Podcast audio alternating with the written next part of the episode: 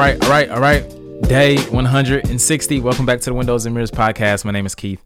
And remember, this is a podcast uh, where we're trying to show you that the Bible is more like a window than it is a mirror. We come to it to see through it and to see God, not to it to primarily look at it and see ourselves. All right, so we're um now in 2 Chronicles 13. Remember, he's going to uh like take the camera lens, right? And kind of focus in on uh this southern kingdom.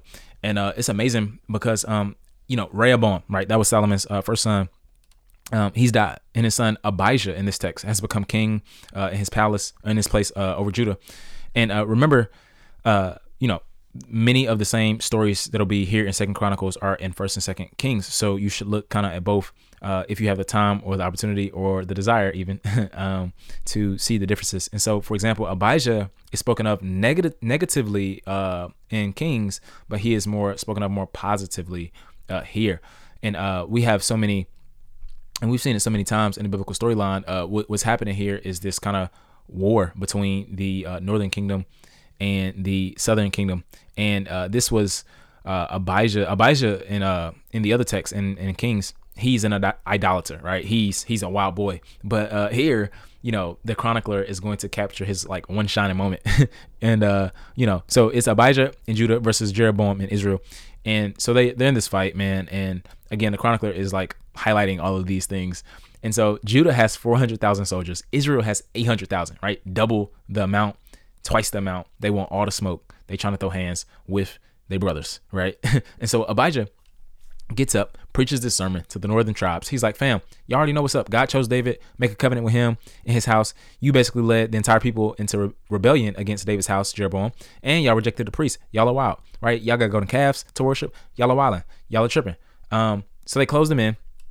Israel hems Judah in, and they're about to destroy him, right? But but they cry out to the Lord, and Yahweh uh, has Israel routed, right? So think about that: eight hundred thousand soldiers for Israel, four hundred thousand for Judah, and the eight hundred thousand are routed because of the Lord, right? And it's so funny, Buzz, because um, I think practically what we can see here in this text is that when we trust in and remain faithful to God, we can ensure that we have His protection and blessing. Check this, regardless, regardless regardless if even if like the circumstances and odds are stacked against us, regardless, even if they are, right? And you see that those who reject God's kingdom will ultimately pay for it, right? Like you you see that here clear in the text.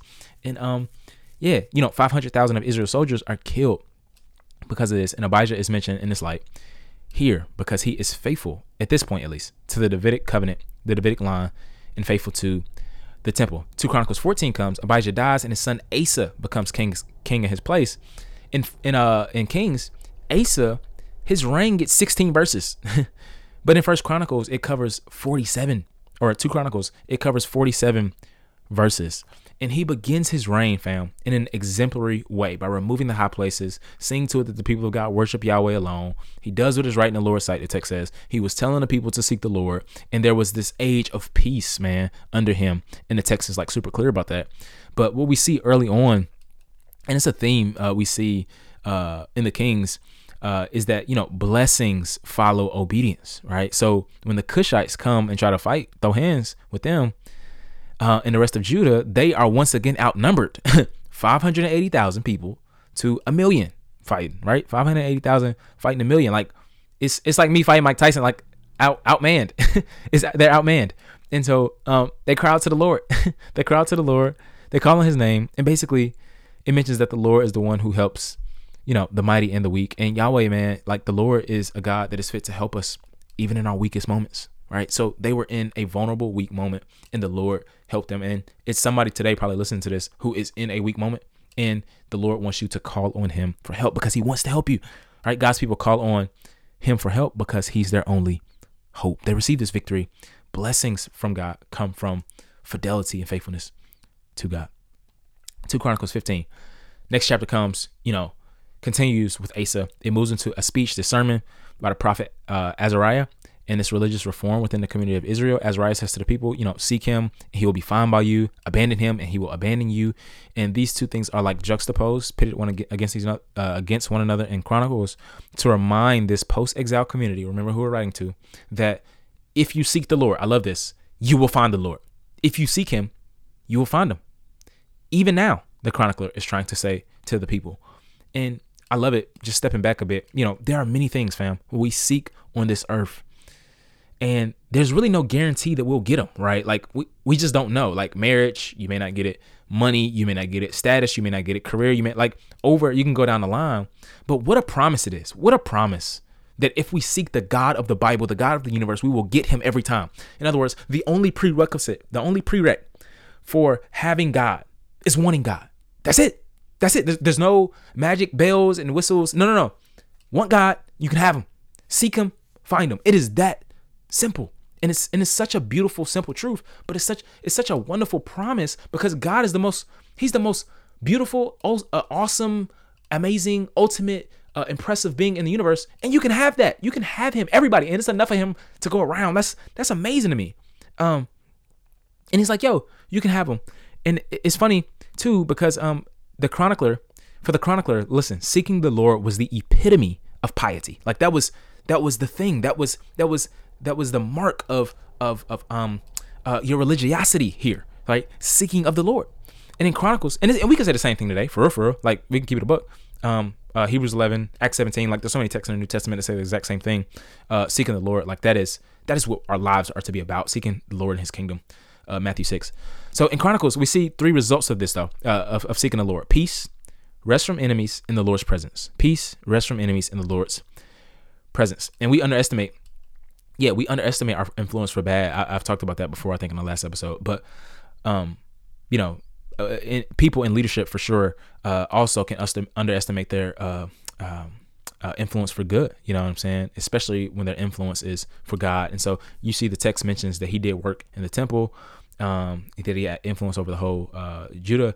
And uh, you know, the chronicler wants to unite these these themes of kingship and temple, and the legitimacy of the king is united to his devotion to the temple where they worship the Lord.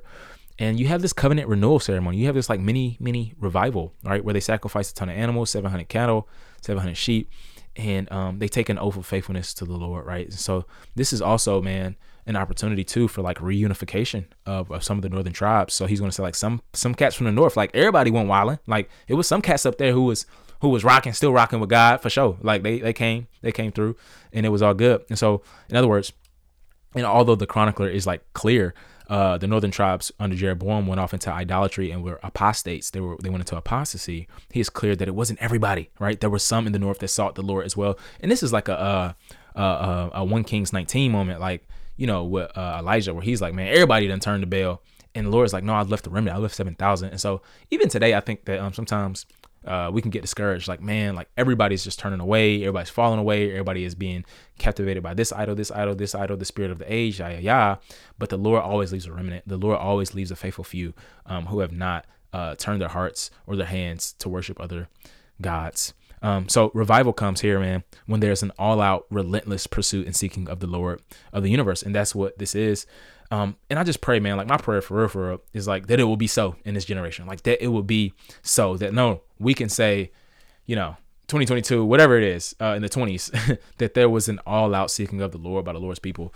And uh, we saw a revival. Many people come to faith, and many great things happen for God and his kingdom uh, on earth as it is in heaven. 2 Chronicles 16. Asa still on the throne, and he has this war with Israel's king Baasha. Now remember, he's trying to show that the north was wilding.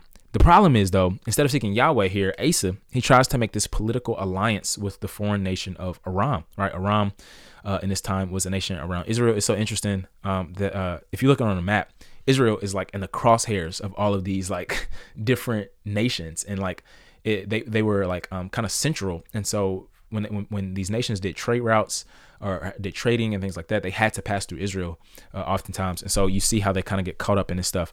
But they had this political alliance and um, you know, it's amazing. I think the text wants to wants to show us that uh, you know, uh, we can't expect a political alliance. Hear this to be our ultimate anchor of hope. Right, like that's that's literally what happens in the Bible, and it's literally what happens today. And we have to depend on the Lord as opposed to earthly means and mediums for our deepest needs. No political leader can do what God can. And so uh, Hanani rebukes Asa, and basically he asks him, "Listen," he says, "Don't you don't you remember right? Don't you don't you remember the Lord, right? Don't you remember what He did? And our one of our greatest, you know, tools in our walk with the Lord is our memory. I've said this a ton. Our memory, our memory, our memory. We should uh work on our memory. I think it's John O. Shout out to John O. He's uh, not available right now, uh, super busy with stuff. But he he always says that um, you know, we should work a lot more on our hindsight than our insight, right? Like we should work on remembering what the Lord has done, who the Lord has been to us, uh, so we can live in a way uh, that is faithful to Him in the present. And so, um, yeah, I want to say that today, like work on your memory. Like where has God brought you from? What has God done for you? Uh, and, and those like it inevitably will lead to rejoicing. I'm telling you. Uh, remember what the Lord has done and who He's been for you. Asa gets mad. Prophets get persecuted for simply telling the truth here, and Asa gets sick at the end of his life. And I love what the text says. Look at the text. Um, Asa, uh, let's see, 2 Chronicles 16, uh, 12. It says, uh, in the 39th year of Asa of his reign, talking about Asa, Asa developed a disease in his feet, hmm. and his disease became increasingly severe. Listen, yet even in his disease, he didn't seek the Lord, but only the physicians. Whom will you serve? Who will you seek? Even in the end of his life, even in his sickness, he doesn't seek the Lord.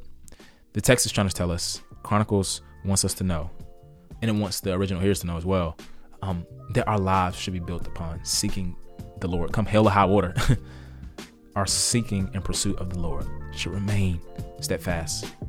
Let's pray that it will be so. Father, we ask that we will be wholeheartedly devoted to you, Lord. We pray that we would seek you uh, as hard as we can. We pray that we will want you more than we want anything else. Give us hearts to do this today. It's in Jesus' name we pray.